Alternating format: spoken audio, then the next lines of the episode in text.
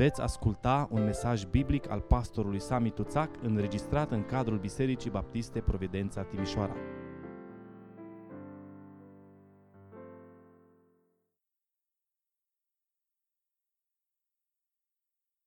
În cartea Iosua, capitolul 1, există un verset deosebit de frumos, dar aș vrea să-l citesc și cel dinaintea lui. Iosua 1 cu 9 este versetul la care aș vrea să ne uităm doar puțin, așa, într-o scurtă meditație în seara aceasta, însă aș vrea să citesc și versetul 8. Mulți îl știți pe de rost, încă de când erați copii. Îl știm. Cartea aceasta a legii, da? Să nu se depărteze de gura ta. Cugetă asupra ei zi și noapte, făcând tot ce este, căutând să faci tot ce este scris în ea.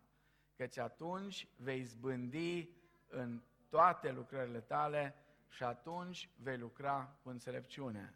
Nu ți-am dat eu oare porunca aceasta?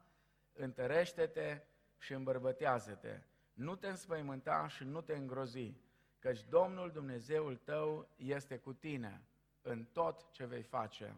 Amin. Mâine, cei care sunt la grădinițe, la școli, până inclusiv liceu, se întorc la școală. În câteva zile se vor întoarce în clasele lor, în sălile lor de curs și studenții. E o emoție deosebită întotdeauna când începe un nou an școlar. Stăteam și mă gândeam, au fost aproape 30 de ani, 30 de ani cu foarte multă libertate.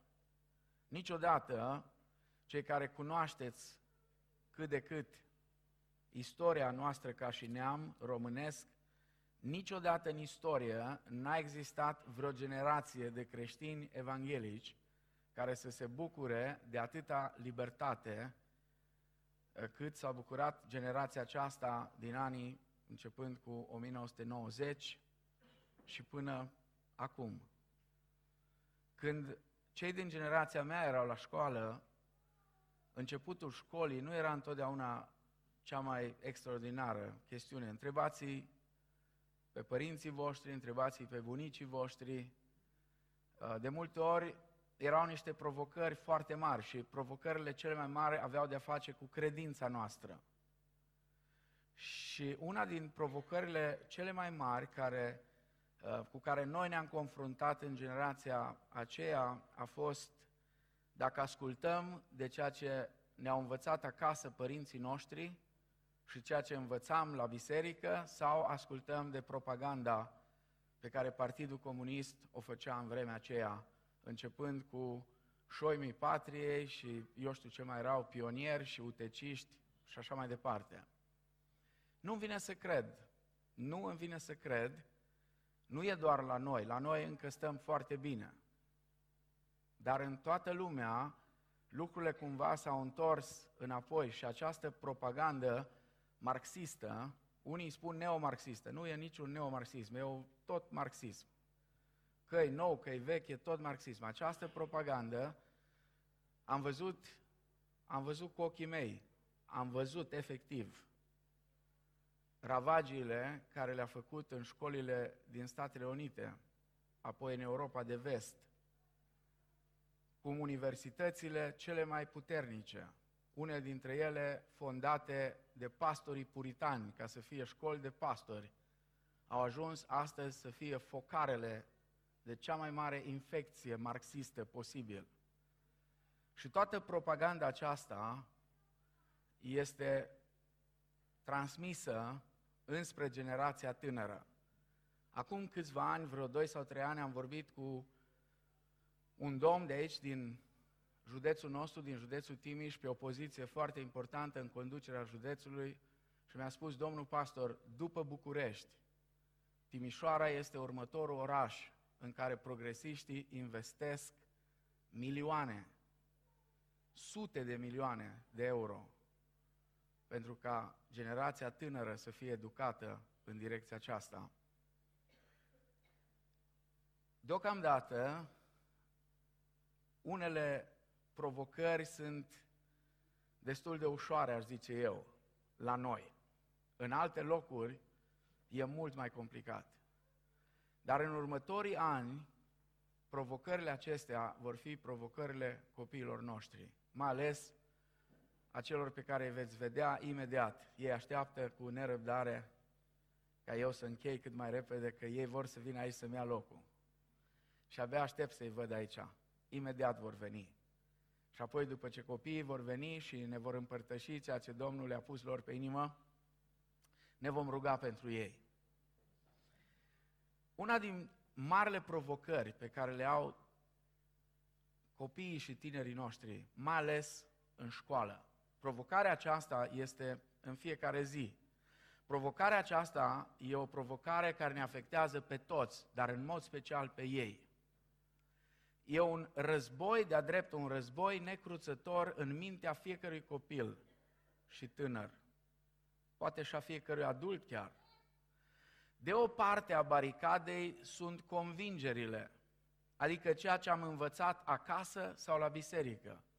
Convingerile noastre creștine. Până la urmă, acestea sunt convingerile care noi le avem.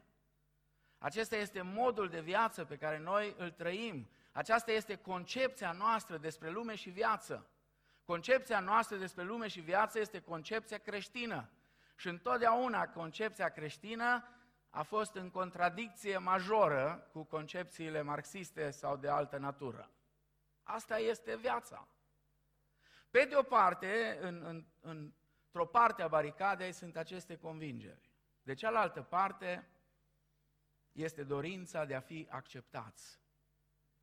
E așa o luptă în mintea noastră, mai ales la vârstă fragedă, ca și copii. Ce să mai spun când se ajunge la vârsta adolescenței.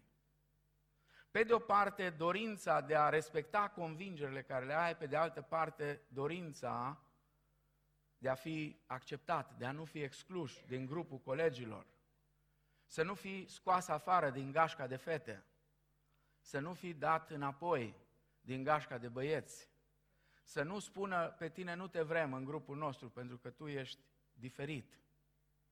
Nici care dintre noi nu ne dorim să fim ridiculizați sau insultați pentru simplu fapt că suntem prea sfinți sau eu știu. Nu aș vrea sub nicio formă ca generația asta să treacă prin umilirile prin care noi am trecut. Pentru că nu vreau să o spun ca o laudă. Noi am fost mult mai bine pregătiți atunci pentru umilințele la care eram supuși decât sunt copiii de astăzi și poate are de-a face și cu modul în care noi am căutat să-i protejăm. Și bine facem, căutăm să-i protejăm. Uneori însă o facem așa un pic cam prea mult. Și atunci copiii noștri sunt mai sensibili. De aceea, în seara asta, în mod special, vrem nu numai să încurajăm, ci pur și simplu să ne rugăm pentru ei, pentru că ceea ce nu putem face noi, prin încurajările noastre, prin cuvintele frumoase care le spunem ca părinți, sau la biserică, la clase de școală dominicală, sau în timpul serviciilor de biserică, ne rugăm ca Dumnezeu să facă ceea ce noi nu putem face. Noi cu toții avem nevoie de curaj ca să ne respectăm convingerile. Și mă uit astăzi și văd cum foarte mulți oameni care ar putea să vorbească în favoarea convingerilor creștine preferă să tacă. Preferă să tacă pentru că este mai convenabil să taci. Și sunt unii care spun că e o dovadă de înțelepciune să taci. O, ai niște convingeri, păstrează-le pentru tine.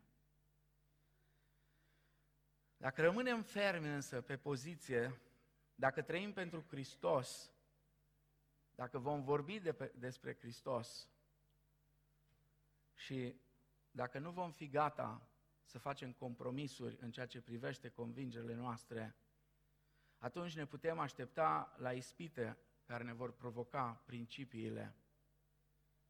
O veste bună însă aș vrea să vă dau în seara asta. Fiecare dintre voi, fiecare dintre noi are potențialul de a fi curajos. Dacă are în viața lui câteva ingrediente care Scriptura vorbește despre ele. Uitați, cum îi se adresează Dumnezeu lui Iosua. Sigur, Iosua era în fața unei mari provocări. Era un nou început. Era o mare provocare. Și Dumnezeu îi spune, nu ți-am dat eu oare porunca aceasta? Întărește-te și îmbărbătează-te, nu te înspăimânta și nu te îngrozi, căci Domnul Dumnezeul tău este cu tine în tot ce vei face. Dragi copii, dragi tineri care mergeți la școală, vă rog să rețineți, oamenii curajoși știu întotdeauna care este diferența dintre bine și rău. Când te duci la școală, nu toate lucrurile sunt roz. Sunt provocări, ai colegi care au alte convingeri, au alt mod de viață, au alte abordări. Uneori profesorii provoacă. Sunt profesori care efectiv îi provoacă pe copii. Nu toți. Slavă Domnului că încă avem în România mulți oameni cu bun simț. Așa cum suntem noi, poate uneori arătăm mai rămași în urmă la unele lucruri, dar sunt încă mulți oameni cu bun simț și pentru asta trebuie să-i mulțumim lui Dumnezeu. Și trebuie să ne rugăm pentru profesorii, pentru dascălii care avem în școlile noastre. Cum deosebim binele de rău? Cum pot, știu eu, cum pot eu să știu ce este bine și ce este rău? Cartea aceasta a legii, îi spune Dumnezeu lui Iosua, să nu se depărteze de gura ta, cugetă asupra ei zi și noapte, căutând să faci tot ce este scris în ea. Căci atunci vei zbândi în toate lucrările tale, atunci vei lucra cu înțelepciune. Iar Apostolul Pavel, în aceeași idee, îi spune lui Timotei, toată Scriptura este insuflată de Dumnezeu și de folos, ca să învețe, să îndrepte, să mustre, să dea înțelepciune în neprihănire, adică să ne ajute să înțelegem ceea ce este bine. În convingerile noastre vom fi statornici dacă convingerile care le avem sunt întemeiate pe cuvântul lui Dumnezeu. Și dacă noi înșine ne întemeiem viața și trăirea noastră pe cuvântul lui Dumnezeu. În al doilea rând, oamenii curajoși sunt convinși în adâncul inimile lor că trebuie să rămână pe poziție apărând ceea ce este bine.